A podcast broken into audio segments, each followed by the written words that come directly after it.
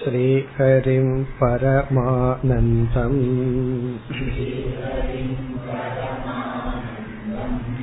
उपदेष्टारमीश्वरम्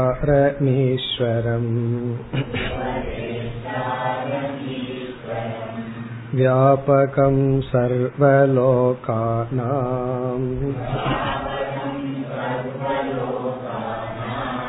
कारणं तं नमाम्यहम्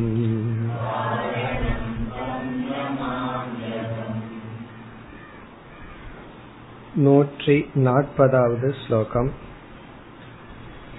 भावितं तीव्रवेगेन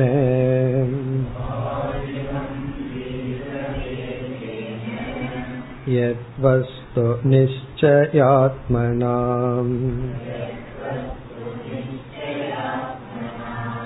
पुमांस्तद्धि भवेत् शीघ्रम्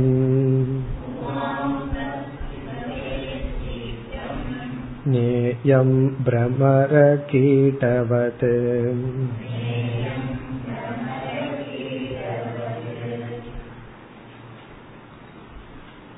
சங்கரர் இந்த நூலை நிறைவு செய்வதற்காக நிதித்தியாசனம் என்கின்ற தியானத்தை பேசி முடித்து காரிய காரண தத்துவத்தின் அடிப்படையில் பிரம்மத்தை எப்படி புரிந்து கொள்ளுதல் என்ற வேதாந்த விசாரத்தை மேற்கொள்கின்றார்.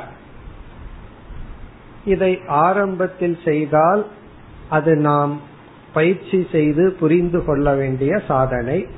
இதே விசாரத்தை இவர் இறுதியில் செய்வது என்பது நமக்கு ஞாபகப்படுத்தி கொள்வதற்காக அல்லது முடு முடிவுரைக்காக. அதாவது முதலில் நாம் காரியத்தை தான் பார்ப்போம். எது கண்ணுக்கு தெரிகிறதோ அதைத்தான் பார்ப்போம். இரண்டாவது படியாக அதற்கு ஆதாரமாக இருக்கின்ற காரணத்தை புரிந்து கொள்ளுதல். மூன்றாவதாக காரியம் என்பது வெறும் பெயரும் உருவமும் என்று நீக்குதல். நான்காவதாக காரணத்திடம் இருக்கின்ற காரணம் என்ற தன்மையை நீக்கி அந்த வஸ்துவை மட்டும் புரிந்து கொள்ளுதல். அதை அவர் கூறி இந்த நூற்றி நாற்பதாவது ஸ்லோகத்தில் இந்த ஞானம் தான் தியானத்திற்குரிய விஷயம். அதை கூறுகின்றார் பாவிதம் தீவிர வேகேன. பாவிதம் என்றால் தியானிக்கப்பட வேண்டும். அதாவது இந்த ஞானத்தை மீண்டும் மீண்டும் மனதிற்குள் கொண்டு வந்து தியானிக்கப்பட வேண்டும். எப்படி? தீவிர வேகேன. அதாவது எப்பொழுதாவது ஒரு நாள் என்று இல்லாமல் முழு முயற்சியுடன் தீவிரமாக வேகத்துடன் எது வஸ்து? நிச்சயாத்மனா. அப்படி தியானிப்பதற்கு முன் அந்த அறிவு உறுதியாக இருக்க வேண்டும். அறிவிலேயே நம்ம வந்து உறுதி இல்லை என்றால் நம்ம வந்து தியானம் ஜபமாக மாறிவிடும். இப்ப அகம் பிரம்ம அகம் பிரம்மன்னு நான் பல வருஷம் தியானிச்சாச்சு எனக்கு ஞானம் வரலையேன்னா அந்த அகம் பிரம்மங்கிற அறிவு வராமல் தியானித்தால் அது வெறும் ஜபந்தான். ஜபத்துக்கு இருக்கிற புண்ணியம் தான் வருமே தவிர ஞான நிஷ்டை வராது. இப்ப அகம் பிரம்மங்கிறத தெரிஞ்சதற்கு பிறகு தியானம் செய்தால் அந்த ஞானத்தில் நிஷ்டை ஏற்படும். அதனால நிச்சயாத்மனா என்றால் புத்தி பூர்வமாக நன்கு புரிந்து கொண்டு பிறகு தியானிக்கப்பட வேண்டும். அப்படி தியானித்தால் என்ன ஆகும்னா புமான் தஜ்ஜி பவே சீக்கிரம். அந்த சாதகன் புமான் அந்த சாதகன் தஜ்ஜி சீக்கிரம் பவே. அதுவாகவே அவன் விரைவில் ஆகிவிடுவான். பிரமர கீட்டவது நேயம். இந்த நியாயப்படி சென்ற வகுப்புல அந்த நியாயத்தை பார்த்தோம். இது ஒரு கற்பனையான நியாயம்தான். அதாவது ஒரு புழுவை வந்து இனி ஒரு பூச்சி எடுத்து தன்னுடைய கூட்டுல வச்சு அதை கொட்டி கொட்டி என்ன பண்ணிருமா? தானாகவே அதை மாற்றி விடும் இப்படி ஒரு நியாயப்படி நாம் இதை அறிந்து கொள்ள வேண்டும். இனி நூற்றி நாற்பத்தி ஓராவது ஸ்லோகம் अदृश्यं भावरूपं च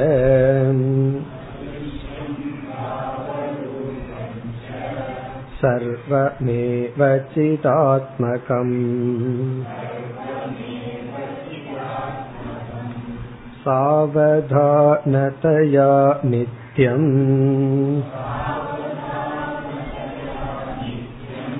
स्वात्मानं भावयेद्बुधः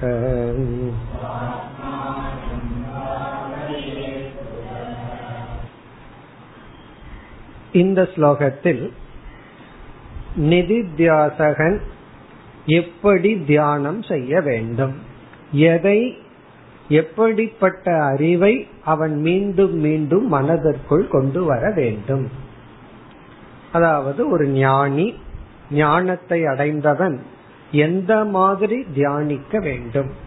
தியானத்திற்குரிய விஷயம் எப்படி இருக்க வேண்டும்? இது ஒரு அழகான ஸ்லோகம். கடைசி சொல் புதக.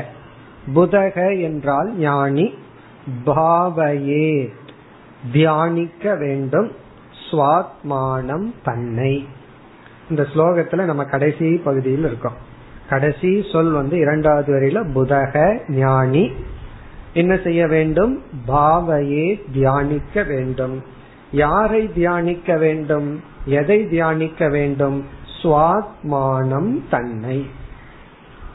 தன்னை தியானிக்க வேண்டும்.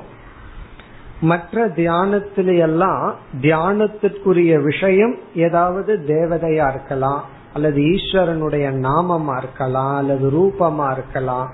அதுதான் தியானத்திற்குரிய விஷயம்.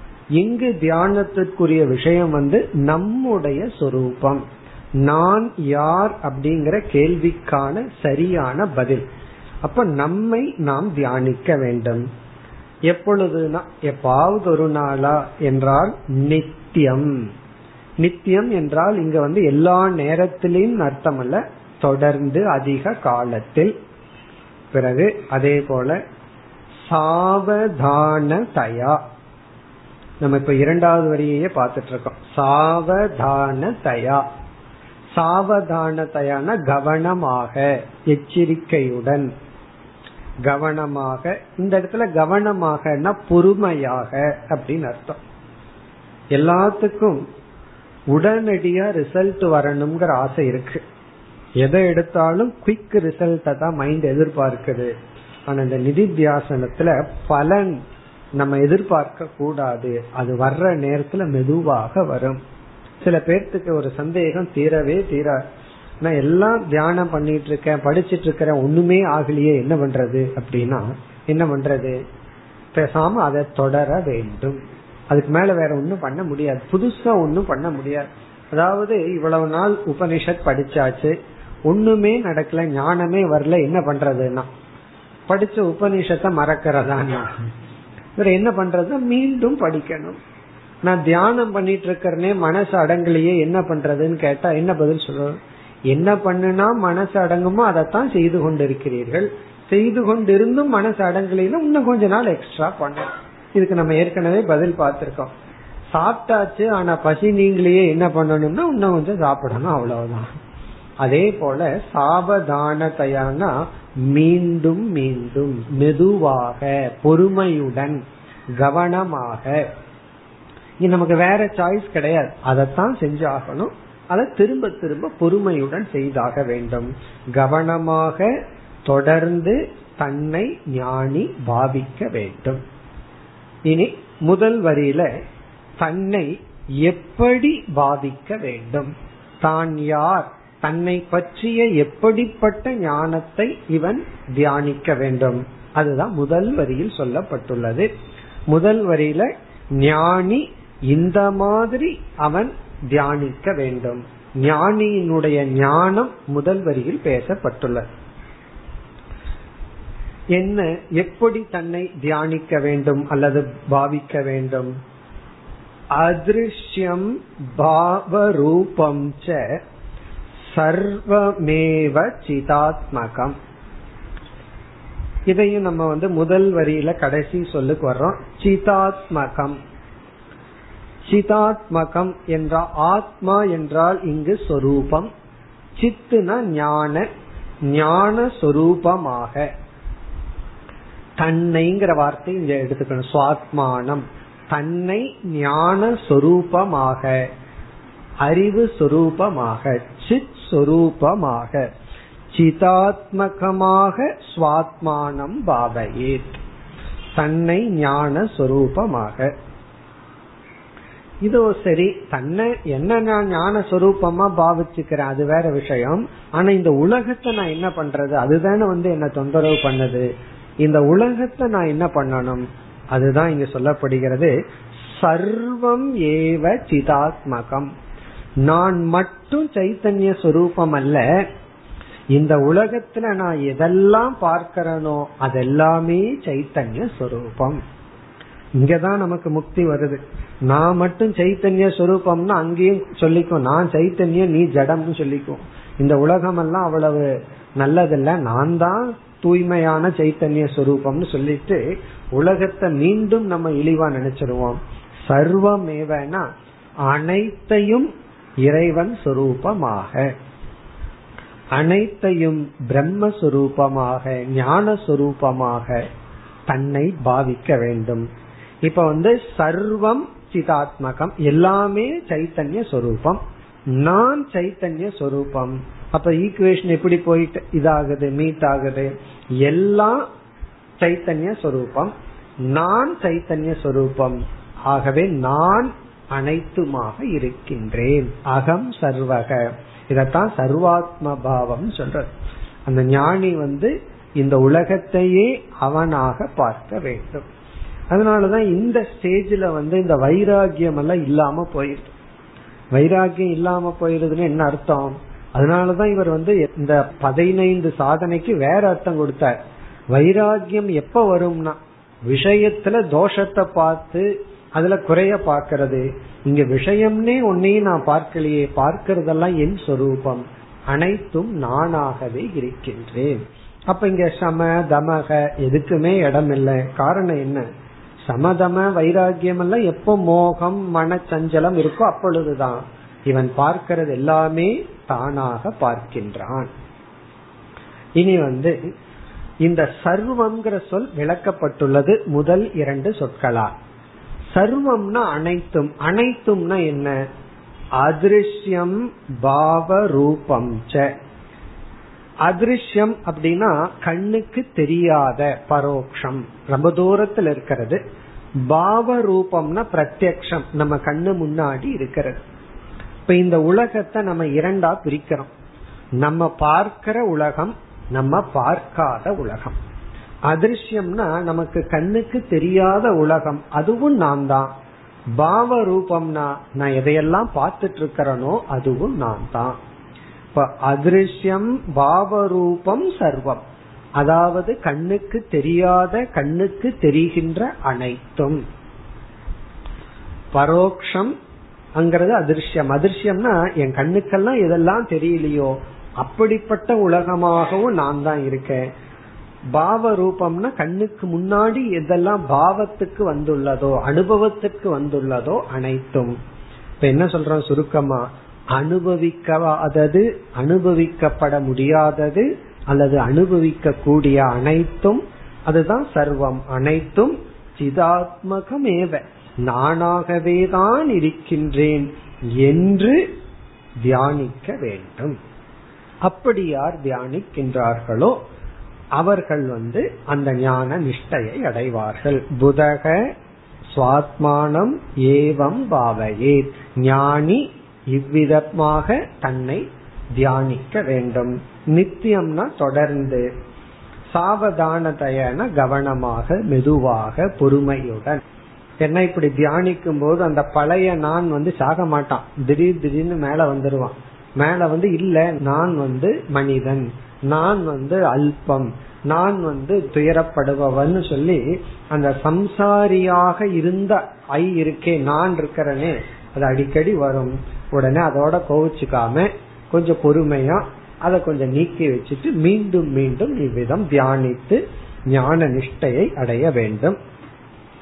இப்ப அடுத்த ஸ்லோகத்துல வந்து இந்த நிதித்தியாசனம் அல்லது விசாரத்தை முடிவு செய்கின்றார் நூற்றி நாற்பத்தி இரண்டாவது ஸ்லோகம் திருஷ்ட दृश्यं ह्यदृश्यतां नीत्वा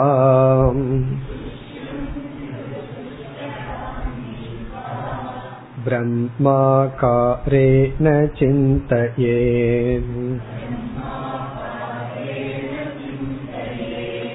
विद्वान् नित्यसुखे तिष्ठे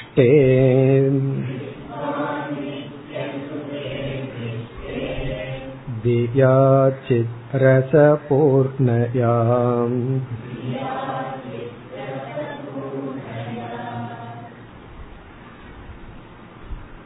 சென்ற ஸ்லோகத்தில் கூறிய கருத்தை மீண்டும் வேறு விதத்தில் சங்கரர் கூறி இந்த இறுதி உபசம்ஹாரம் செய்கின்றார் அதாவது நிதித்தியாசனம் அல்லது இறுதியில் மீண்டும் ஆத்ம விசாரத்தை முடிவு செய்கின்றார். அதாவது அந்த நிதித்தியாசகன் எப்படி வாழ வேண்டும்? ஞானி ஞானத்தை அடைந்ததற்கு பிறகு எப்படி வாழ வேண்டும்? என்ன செய்ய வேண்டும்? யாரோ சொன்னார் ஞானத்தை அடைஞ்சிட்டா அவன் லைஃப்ல த்ரில்லிங்கே இருக்காதே போர் அடிச்சிருமே. என்ன எல்லாத்தையும் சமமா பார்ப்பான். எதுவுமே அவனுக்கு ஒரு த்ரில்லிங்க ஊட்டாது. எப்படித்தான் லைஃப் இருக்குன்னா அந்த பார்த்த சினிமாவே பார்த்த மாதிரி. அதுல அவனுக்கு ஏற்கனவே பார்த்ததான் எல்லாம் பொய்னு அவனுக்கு தெரிஞ்சாச்சு. சரி அவன் எப்படித்தான் இருப்பான்? அது இங்கு சொல்லப்படுகிறது. திருஷ்யம் ஹி அதிருஷ்யதாம் நீத்துவா அவன் என்ன பண்ணணுமா? திருஷ்யம் எதெல்லாம் அனுபவிக்கப்பட்டுள்ளதோ பார்க்கப்பட்டுள்ளதோ அந்த திருஷ்யம்ங்கிறது இங்க ஜெகத்தை குறிக்கின்றது.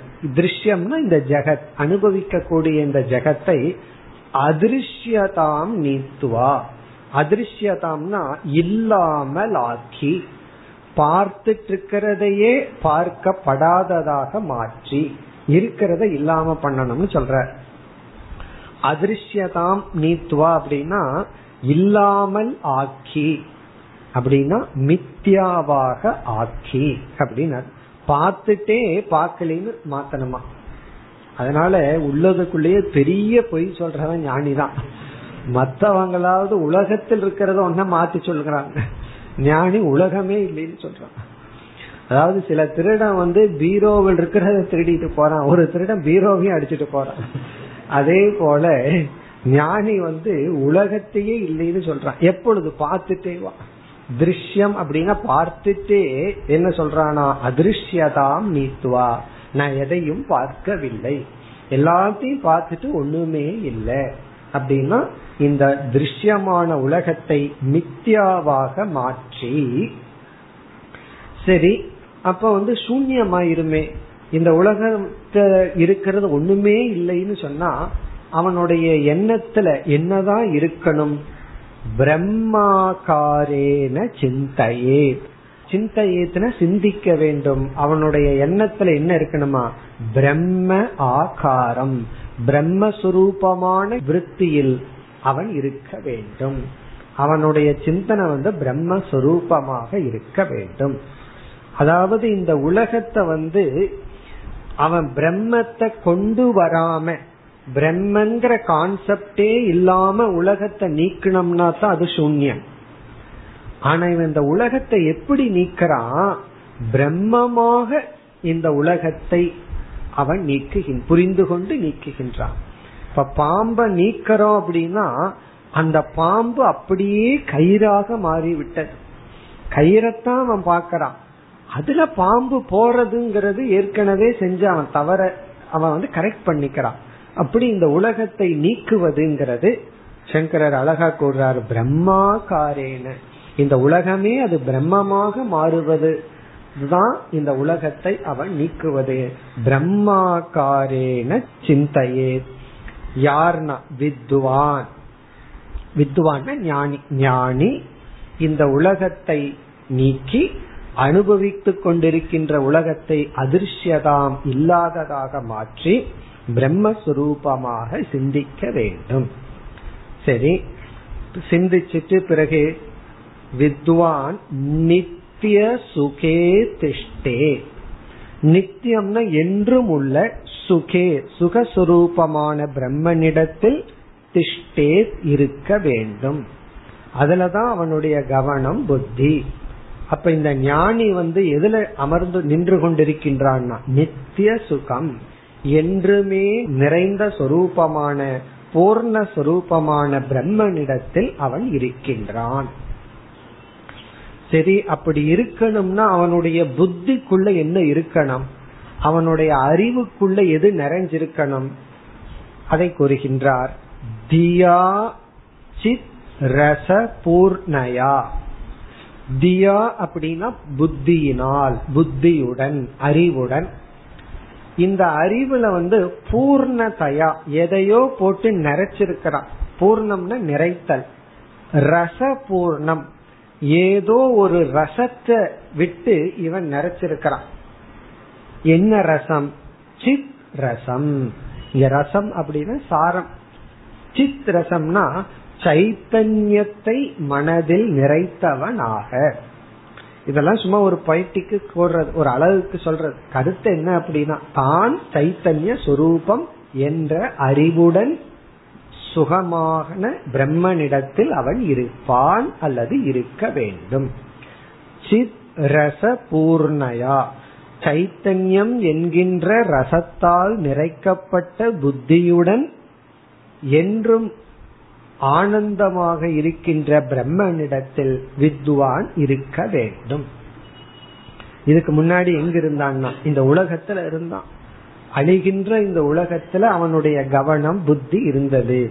இப்ப அவனுடைய கவனம் புத்தி எல்லாம் உலகத்தில் இல்லை. ஏன்னா உலகமே இல்லை. உலகத்தை தான் அதிர்ஷ்யமாக்கிட்டானே இல்லாததாக்கி விட்டானே அப்படி உலகத்தை அவன் அவ்விதம் மாற்றிவிட்ட காரணத்தினால் அவன் பிரம்மனிடத்தில் இருக்கின்றான்.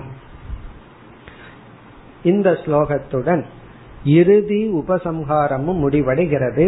அதாவது கடைசியில முப்பத்தி ஐந்தாவது ஸ்லோகத்தில் ஆரம்பிச்சு நாற்பத்தி இரண்டு வரை மீண்டும் ஆத்ம தத்துவத்தை அவர் சுருக்கமாக காரிய காரணம் என்ற அடிப்படையில் விசாரம் செய்து கடைசி இரண்டு ஸ்லோகங்களில் நாற்பத்தி ஒன்று நாற்பத்தி இரண்டு இதில் நிதித்தியாசகனுடைய மனநிலையை கூறி நிதித்தியாசகன் இவ்விதம் நித்திய சுகமாக இருக்க வேண்டும் என்று முடித்தார் இனி அடுத்த இரண்டு ஸ்லோகத்தில் முடிவுரை செய்ய போகின்றார் அடுத்து நூற்றி நாற்பத்தி மூன்றாவது ஸ்லோகம் ये बिरङ्कै समायुक्तः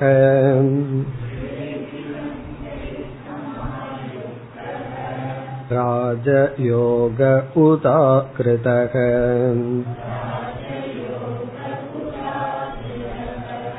किञ्चित् पक्वकषायाणाम्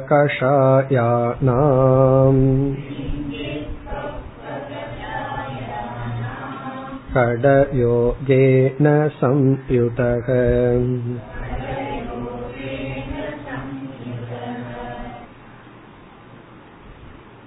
இந்த ஸ்லோகத்தில் இவர் கூறிய பதினைந்து அங்கங்களுடன் கூடிய சாதனையை நிதித்தியாசனம் என்கின்ற சாதனையை யார் பின்பற்ற கூடாது என்று குறிப்பிடுகின்றார். பிறகு அடுத்த ஸ்லோகத்தில் யார் பின்பற்ற வேண்டும் என்று சொல்லி முடிக்கப் போகின்றார். இங்க என்ன சொல்கின்றார் என்றால் இங்க சங்கரர் என்ன செய்தார்? நூறாவது ஸ்லோகத்திலிருந்து நிதித்தியாசனம் என்கின்ற ஒரு தலைப்பை விசாரம் செய்ய ஆரம்பிக்கும் பொழுது பதஞ்சலி அதிகமாக பயன்படுத்தியுள்ள சில சாதனைகளை எடுத்து கொண்டார். குறிப்பா தியானம் தியானத்துக்குரிய சில அங்கங்கள் சாதனைகள். அந்த சாதனைகளை எடுத்துக்கொண்டு அந்த சாதனைக்கு அந்த அர்த்தத்தை கொடுப்பதற்கு பதிலாக புதிதான அர்த்தத்தை கொடுத்தார். எல்லாம் விபரீதமான அர்த்தத்தை கொடுத்தார். மௌனம் அப்படிங்கிற சாதனையை எடுத்துட்டு அது வாய் பேசாம இருக்கிறது அல்ல. மௌனம்ங்கிறது இதுதான் புதிய அர்த்தத்தை கொடுக்கிறார். தியான காலத்துல எந்த திசையை நோக்கி அமர்ந்திருக்கணும்? எப்படிப்பட்ட ஆசனத்துல அமர்ந்திருக்கணும்னு பதஞ்சலி சொன்னார். அதெல்லாம் இவனுக்கு கிடையாது. எப்படி வேணாலும் அமர்ந்திருக்கலாம். இவனுக்கு எது ஆசனம்னு புதிதாகவே மாறி மாறி சொன்னார். பிரத்யாகாரகங்கிற சாதனையை எடுத்துட்டோம்னா தமக. அதாவது கண்ணை கட்டுப்படுத்துவது இந்திரியத்தை கட்டுப்படுத்துவது. இவர் என்ன சொல்றாரு? இவன் அப்படி கிடையாது. இவன் பார்க்கிற கண்ணை கட்டுப்படுத்த வேண்டிய அவசியம் இல்லை. இவன் பார்க்கிறதெல்லாம் பிரம்மனா பார்க்கணும் பிரம்மனா பார்க்கணுங்கிறது இவர் சொன்னது. இப்ப என்ன செய்துள்ளார்? எல்லாத்துக்குமே விபரீதமான அர்த்தத்தை கொடுத்துள்ளார். இப்ப ஒருவன் வந்து நம்ம கிட்ட கேக்குற காலையில் எந்திரிச்சு கோயிலுக்கு போலாமா அப்படின்னு சொல்லி. நம்ம என்ன சொல்லணும்? அவனோட மனப்பக்குவத்தை பார்த்துட்டு பதில் சொல்லணும்.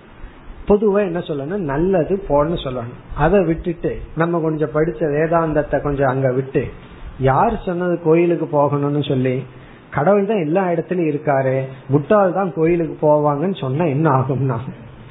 அவன் கோயிலுக்கு போறதும் விட்டு காலையில எந்திரிக்கிறதையும் விட்டு இருக்கிற பக்தியும் போய் எல்லாம் போயிடும். காரணம் என்ன? நம்ம பேசுற வேதாந்தம். என்ன? கடவுள் தான் எல்லா இடத்துலயும் இருக்காரு. அப்படி ஒரு கேள்வி கேட்கப்பட்டது. கடவுள் எல்லா இடத்துலயும் இருக்குந்தா எதுக்கு கோயில்னு சொல்லி. அதுக்கு ஒருத்தர் பதில் சொன்னார். எல்லா இடத்துலயும் காத்து இருந்தாலும் ஃபேன் தேவைப்படுதல்ல அந்த காத்த ஃபீல் பண்றதுக்கு. அதே போல கடவுள் வந்து எல்லா இடத்துலயும் இருந்தாலும் அதை ஃபீல் பண்றதுக்கு தான் கோயில்னு அழகான பதில் சொன்னார். அப்படி ஃபேனு கீழே இருந்தா காத்த ஃபீல் பண்றோம். ஃபேனு கீழே இல்லைன்னா காத்து இருந்தாலும் ஃபீல் பண்றது இல்லை அதே போல கோயிலுக்கு போனா தான் கடவுள்ங்கிற புத்தி நமக்கு வருது. அது வரைக்கும் போய்தான் ஆகணும். அதற்கு முன்னாடி போய் அவனுடைய புத்தி என்ன பண்ணக்கூடாது? பகவான் எச்சரிக்கை கொடுத்திருக்கார் ந புத்தி பேதம் ஜனயே ஒருத்தனை போய் குழப்ப வேண்டாம்.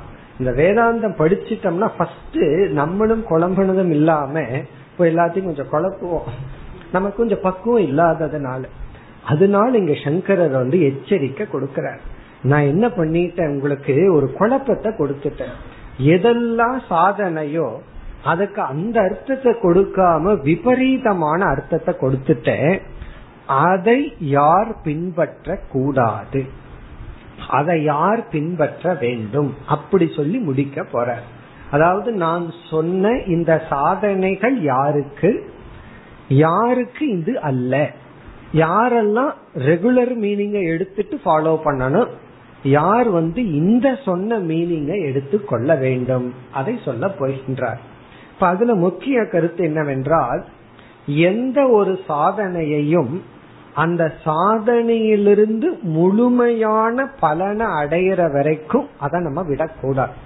பாதையில விட்டுட்டு போக கூடாது முழுமையான பலனை அடைந்ததற்கு பிறகு விட வேண்டும்ங்கிறதே ஒரு சாதனை. அதற்கு மேல அதை நம்ம கையாள கூடாது அதுக்கு ஒரு எக்ஸாம்பிள் வந்து கரும்பு சாப்பிடுற மாதிரி. அதை எடுத்து சாப்பிட்டு இருக்கிறோம் எவ்வளவு தூரம் கடிச்சிட்டு இருக்கணும்னா உள்ள சாறு இருக்கிற வரைக்கும். அவசரப்பட்டு தூக்கி போயிட்டோம் அப்படின்னா அதனுடைய பலனை நம்ம அனுபவிக்க மாட்டோம். பிறகு அப்படியே கடிச்சிட்டே இருந்தோம்னு வச்சுக்கோமே என்ன ஆகும்?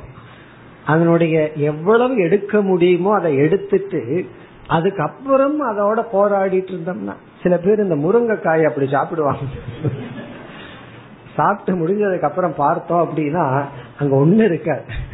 அது எதோட நிறுத்தணும் அது ரொம்ப முக்கியம். நிறுத்தாம அதோட போராட்டம். யாரையோ திட்டுறதுக்கு பொதுவா அதோட சண்டை போட்டுட்டு இருக்கிறது அப்போ எந்த லெவல்ல விடணும் எந்த லெவல்ல விடக்கூடாதுங்கிறது ரொம்ப முக்கியமான சாதனை.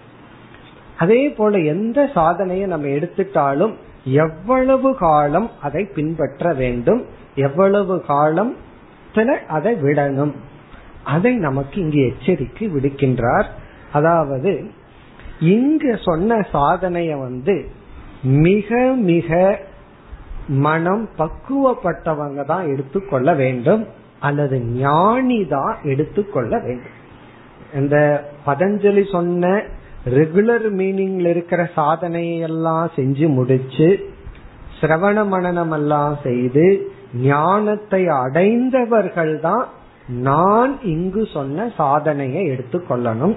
மற்றவர்கள் எடுத்துக்கொள்ள கூடாது என்ன பண்ணணும்னா பதஞ்சலி என்ன சொல்லியிருக்காரோ அதைத்தான் எடுத்துக்கொள்ள வேண்டும் அப்படின்னு சொல்லி இந்த ஸ்லோகத்தில் இங்கு பதினைந்து சாதனைகளுக்கு சொல்லப்பட்ட புதிய அர்த்தத்தை யார் எடுத்துக்கொள்ள கூடாது அப்படின்னு சொல்றார். யாருக்கு இங்க சொன்ன யோகம் அல்ல அப்படிங்கறத குறிப்பிடுகின்றார் முதல் வரியில் ஏபிஹி அங்கைஹி சமாயுக்தக ராஜயோக உதாகிருதக. இப்ப முதல் வரியில என்ன சொல்றார்? நான் இங்கு சொன்ன இந்த யோகத்தை ராஜயோகம் என்று அழைக்கின்றேன். ஏபிகி என்றால் இந்த அங்கைகி இந்த அங்கங்களுடன் கூடிய. நம்ம ஒரு வார்த்தையை சேர்த்திக்கணும். பதினைந்து அங்கங்களுடன் கூடிய பஞ்சதசபிகி அங்கைகி. என்ன இங்க பதினைஞ்சு சாதனை சொன்னார். பதினைந்து பதஞ்சலி பயன்படுத்தின வார்த்தையை எடுத்துட்டு புதிதான அர்த்தத்தை சொன்னார். அந்த அர்த்தத்துடன் சமாயுக்தக கூடியுள்ள கூடியுள்ளது ராஜயோக அதற்கு இங்க சங்கரர் கொடுக்கிற பெயர் வந்து ராஜயோகம். இந்த பதினைந்து சாதனைகளுடன் கூடியுள்ளது ராஜயோகம் உதாகிருதக சொல்லப்பட்டது. என்னால் சங்கரரான என்னால் சங்கராச்சாரியன மயா சங்கரரான என்னால் பதினைந்து சாதனைகளுடன் கூடிய ராஜயோகம் கூறப்பட்டது. அதாவது இங்க ஞாபகப்படுத்துற நான் வந்து பதினைந்து அங்கங்களுடன் புதிதான அர்த்தத்தில் ராஜயோகத்தை கூறினேன். இனி இரண்டாவது வரியில அதை யார் பின்பற்ற கூடாது கிஞ்சித் பக்குவ கஷாயானாம். கிஞ்சித் என்றால் அல்பம் குறைவாக. பக்குவ கஷாயானாம் என்றால் மிக மிக குறைந்த அளவு மன தூய்மையை அடைந்தவர்களால். அப்படின்னு என்ன அர்த்தம்? மன தூய்மை அடையாதவர்களால் ஞானத்தை அடையாதவர்களால் போதிய பக்குவத்தை அடையாதவர்களுக்கு அடையாதவர்கள் இதை பின்பற்ற கூடாது பிறகு எதை பின்பற்ற வேண்டும்? ஹடயோகேன சம்யுதக. ஹடயோக அப்படின்னா பதஞ்சலி சொன்ன அர்த்தம் பதஞ்சலி சொன்ன யோகம். சம்யுதகனா அவர்கள் அத்துடன் தான் கூடியிருக்க வேண்டும். அதாவது கிஞ்சித் பக்குவ கஷாயம். பக்குவம்னா பக்குவமான கஷாயம்னா பாபம் அல்லது மெச்சூரிட்டி குறைவான அளவே பக்குவம் அடைந்தவர்கள் நான் சொன்ன ராஜயோகத்தை பின்பற்றாமல் பதஞ்சலி கூறிய ஹடயோகத்தை தான் பின்பற்ற வேண்டும். ஹடயோகேன சம்யுதகன கூடி இருக்க வேண்டும். ஹடயோகம்னா இந்த பதினஞ்சு சொல்லுக்கும் நான் சொன்ன அர்த்தத்தை எடுத்துட்டு ஃபாலோ பண்ணாம பதஞ்சலி சொன்ன அர்த்தத்தை எடுத்துட்டு ஃபாலோ பண்ண வேண்டும் பின்பற்ற வேண்டும். அதாவது நன்கு பக்குவம் அடைஞ்சவன் இடத்துல போய் நீ ஜபம் பண்ணு கோயிலுக்கு போ பூசை பண்ணு இப்படி எல்லாம் சொல்லிட்டு இருக்க கூடாது சில பேர் வந்து சில சாமிகள் வந்து நல்லா படிச்சு ஞானம் எல்லாம் அடைஞ்சிருப்பார் ஏன் நீங்க பூஜை பண்ணல? நீங்க ஏன் கோயிலுக்கு போவேன்னு போய் கேட்பாரு அவர் என்ன பதில் சொல்லுவாரு? அதெல்லாம் எனக்கு வேண்டாம்னா அப்ப எனக்கு எதுக்குன்னு கேட்கக்கூடாது அவர். அவருக்கு அது வேண்டாம். உங்களுக்கு அது வேண்டும்னா வேண்டும். அப்படி சில சாதனைகள் சில காலம் வரை பின்பற்றி பிறகு விட்டு வர வேண்டும். ஞானி ஆனதற்கு பிறகுதான் பதஞ்சலி சொன்ன சில டிசிப்ளின் எல்லாம் தன்னுடைய சொரூபமான காரணத்தினால பின்பற்ற வேண்டிய அவசியம் இல்லை ஆனால் ஞானத்தையும் அடையல. தேவையான அளவு வைராகியம் இல்ல விவேகம் இல்ல சித்த சுத்தி இல்ல முமுட்சுத்துவம் இல்ல. அவர்களெல்லாம் இங்க சொன்னதை எடுத்துக்கொள்ள கூடாது. பிறகு என்ன பண்ணணுமா? பதஞ்சலி என்ன அர்த்தத்துல சொல்லியிருக்காரோ அந்த அர்த்தத்துலதான் அவர்கள் அதை பின்பற்ற வேண்டும். இப்ப ஹடயோகேன சம்யுதகன பதஞ்சலி கூறிய அந்த யோகத்தை தான் பக்குவம் இல்லாதவர்கள் எடுத்துக்கொள்ள வேண்டும். இப்ப வந்து சங்கரர் வந்து எச்சரிக்கிறார். கவனமா இருக்கணும்னு சொல்லி எச்சரிக்கின்றார். பிறகு இறுதி ஸ்லோகத்துல வந்து யார் நான் சொன்ன யோகத்தை எடுத்துக்கொள்ள வேண்டும். இப்ப நான் சொன்னனே இங்க பதினைந்து சாதனைகளுக்கு புதிய அர்த்தத்துல கொடுத்தனல்லவா அதை யார் பின்பற்ற வேண்டும் என்று கூறி அடுத்த ஸ்லோகத்தில் முடிவுரை செய்கின்றார் நூற்றி நாற்பத்தி நாலாவது ஸ்லோகம் परिपक्वं मनो येषाम् केवलोऽयं च सिद्धितः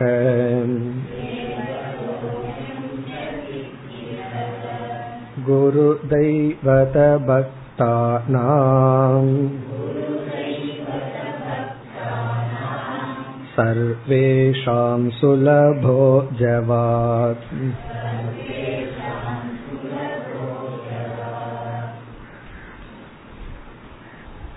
இங்கு என்னால் கூறப்பட்ட அர்த்தத்துடன் கூடிய இந்த ராஜயோகத்தை யார் பின்பற்ற வேண்டும் பரிபக்குவம் மனோ ஏஷாம்.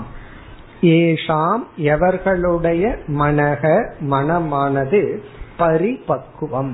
பரிபக்குவம் ஆகி உள்ளதோ பண்பட்டு உள்ளதோ பக்குவம் அடைந்துள்ளதோ. மனசு பண்பற்றுக்கா இல்லையான்னு எப்படி தெரியும் அப்படின்னு யாருமே கேட்க வேண்டிய அவசியம் கிடையாது. நமக்கு அது தெரியும். நம்ம மனசு நமக்கு நல்லா தெரியும். மற்றவங்களுக்கு தெரியுதோ இல்லையோ நமக்கு நல்லா தெரியும்.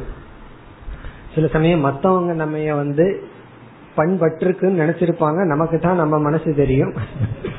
சில சமயம் மற்றவங்க நமக்கு பண்படலின்னு நினைச்சிருப்பாங்க. தவறா நினைக்கலாம். இவன் எவ்வளவு சாஸ்திரம் படிச்சாலும் அப்படியே இருக்கான். ஒரு பிரயோஜனம் இல்லைன்னு நினைக்கலாம். ஆனா உள்ள நம்ம பண்பட்டு இருப்போம் அது அவர்களுக்கு தெரியாம இருக்கலாம். அதனால நம்ம மனசு எந்த அளவுக்கு பக்குவம் அடைஞ்சிருக்குன்னு நமக்கு தெரியும். அதாவது வைராகியம் விவேகம் முமுட்சுத்துவம் நற்குணங்கள் இதெல்லாம் இருந்து பிறகு ஒரு ஞானமும் இருக்கணும்.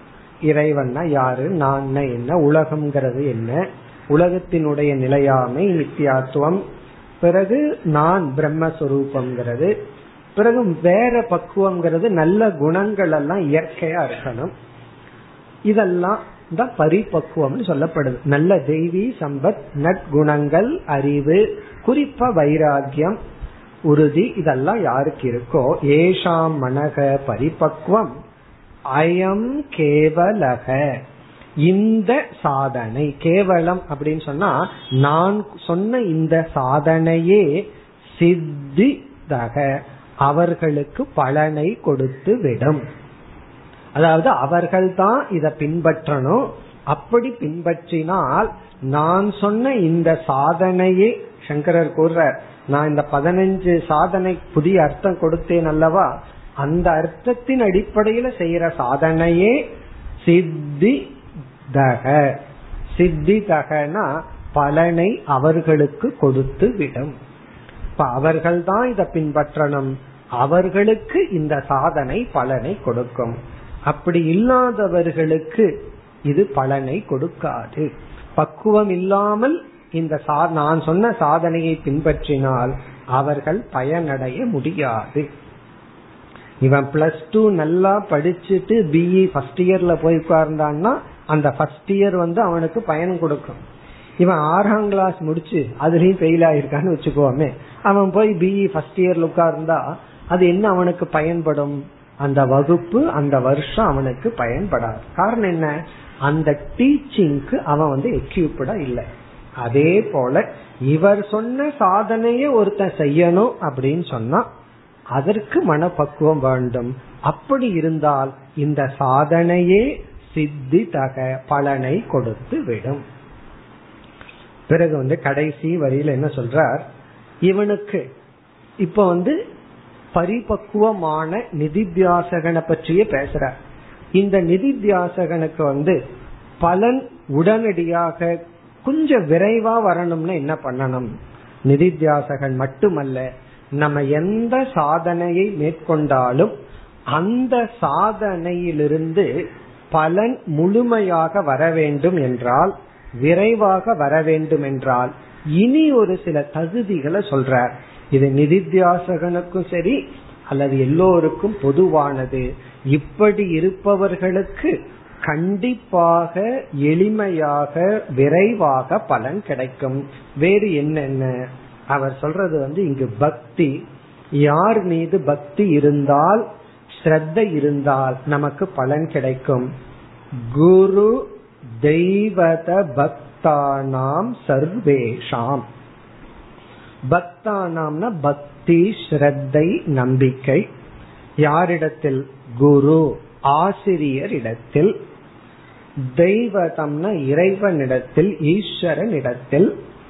இப்ப ஈஸ்வரனிடத்திலும் குருவிடத்திலும் யாருக்கு அன்பு பக்தி நம்பிக்கை ஸ்ரத்த இருக்கின்றதோ சர்வேஷாம் எல்லோருக்கும் அப்படி பக்தி உள்ளவர்களுக்கு சுலபக மிக எளிமையாக சுலபகன ரொம்ப சீக்கிரமா சீக்கிரமாக சுலபகனா எஃபர்ட்லெஸ்லி அதாவது அதிக கஷ்டம் இல்லாமல் ஜவாத் உடனடியாக சித்தி தக அந்த சித்தி தகங்கிற வார்த்தை எடுத்துக்கணும். பலன் கிடைக்கும். அப்ப நமக்கு பலன் கிடைக்கணும் அப்படின்னு சொன்னா என்ன வேணும்னா பக்தி தேவை.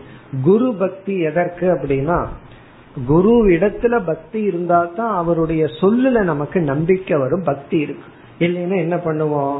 அவர் சொல்லுவார் அப்படித்தான். அதான் பிராக்டிக்கலா ஒத்து வராதுன்ட்டு போவாங்க.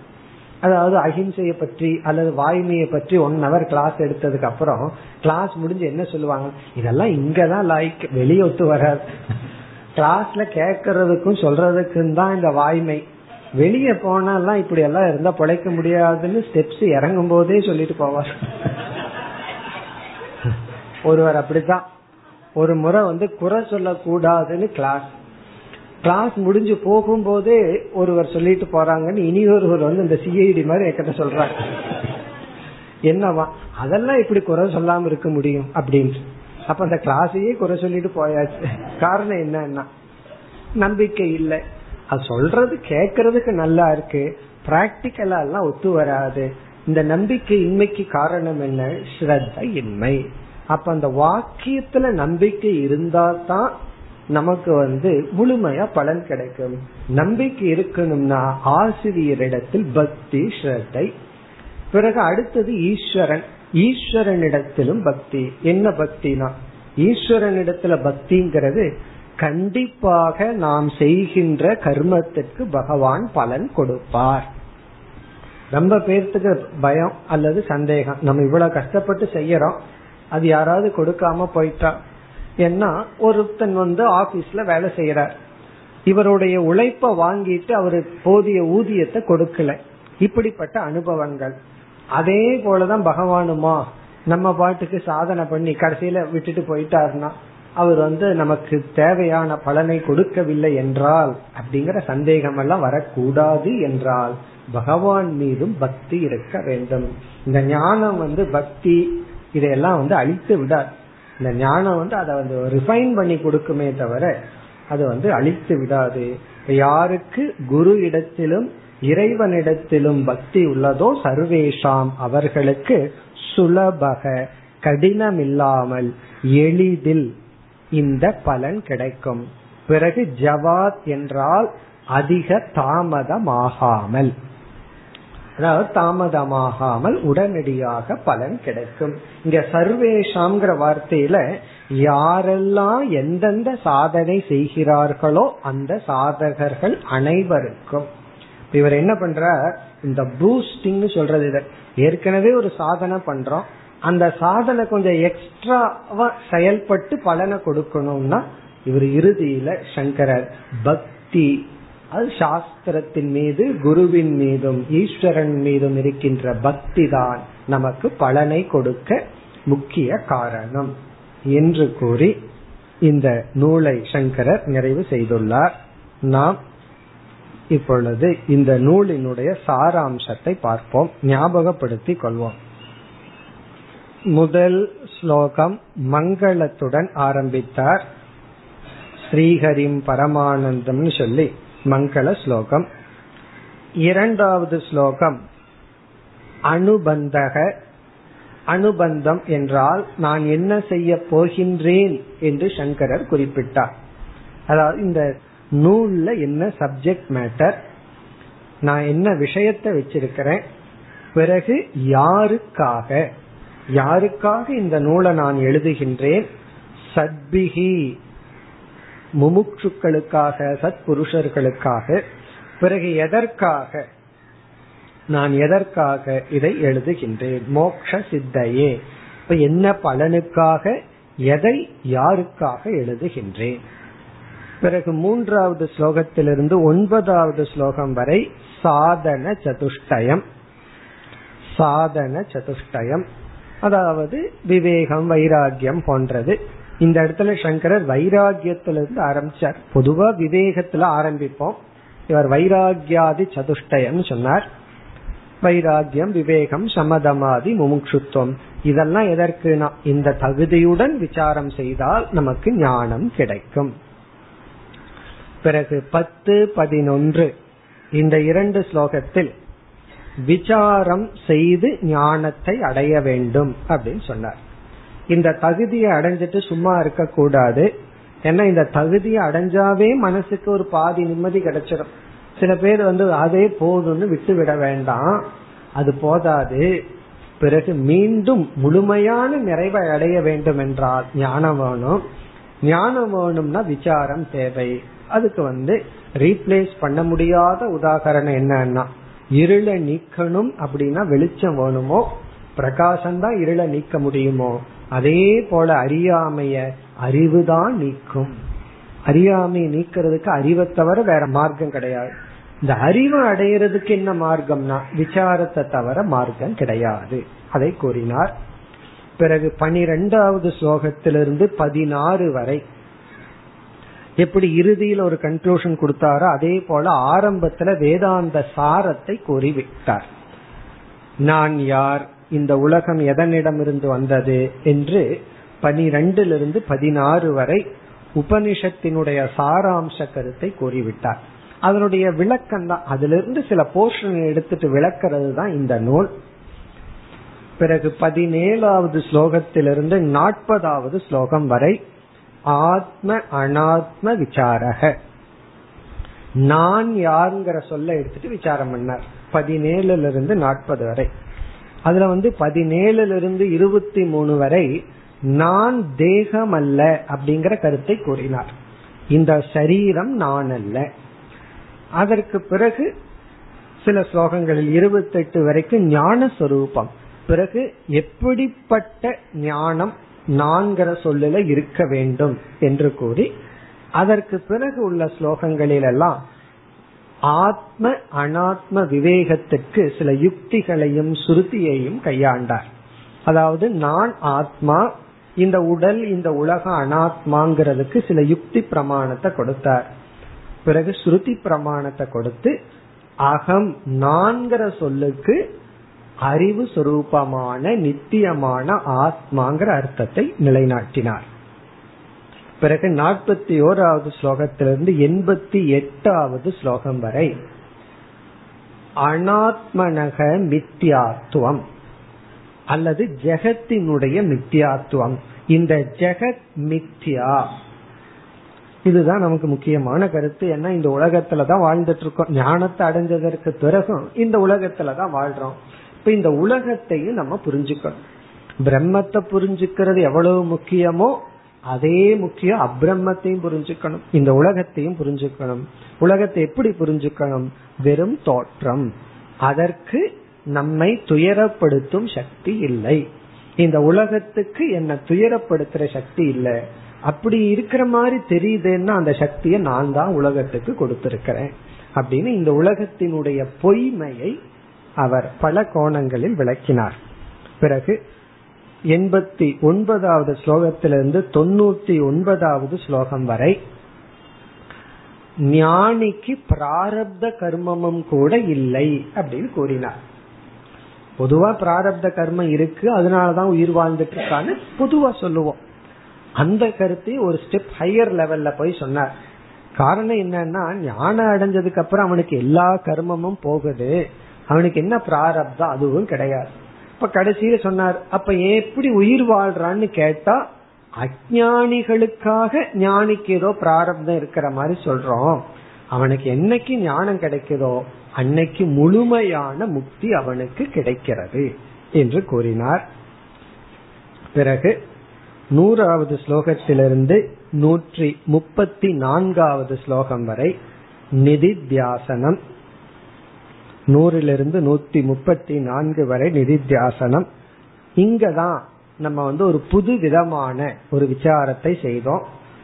இதுல நிதித்தியாசனம்ங்கிறதுல சங்கரர் என்ன செய்தார்?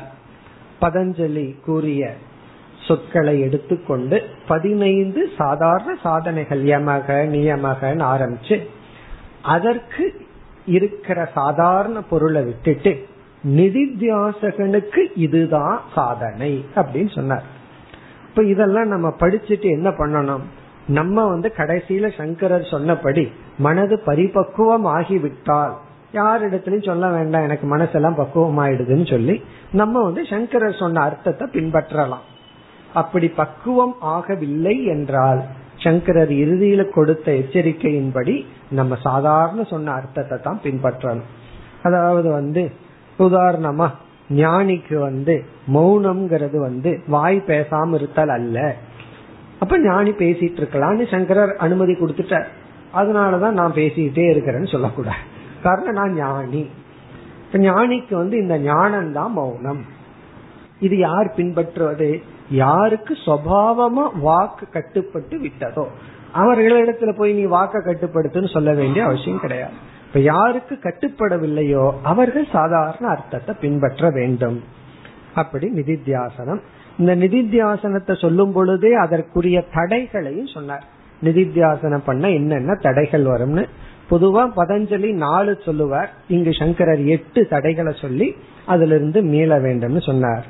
பிறகு நூத்தி முப்பத்தி ஐந்திலிருந்து நூற்றி நாற்பத்தி இரண்டு வரை மீண்டும் வேதாந்தத்தினுடைய சாரம் காரிய காரண விசாரத்தை மையமாக எடுத்துக்கொண்டு பிரம்மத்தை புரிந்து கொள்ள வேண்டும் சொன்னார். பிறகு கடைசி இரண்டு ஸ்லோகங்களில் யாருக்கு இந்த ராஜயோகம் யாருக்கு இந்த ராஜயோகம் அல்ல? அப்ப பிரிச்சுட்டார். ஹடயோகம் ராஜயோகம்னு பிரிச்சுட்டார். ராஜயோகம்னா இவர் சொன்ன அர்த்தப்படி சாதனைய வந்து பரிபக்குவமான மனதை உடையவர்கள் தான் பின்பற்றணும். பக்குவம் இல்லாதவர்கள் பதஞ்சலி கூறிய அந்த சாதனையை பின்பற்ற வேண்டும் என்று கூறி பிறகு இறுதியாக குருவிடத்திலும் ஈஸ்வரனிடத்திலும் யாருக்கு பக்தி இருக்கோ அவர்கள் எந்த சாதனையை செய்தாலும் பலனை அடைவார்கள் என்று நிறைவு செய்தார். இத்துடன் நாமும் நிறைவு செய்வோம்.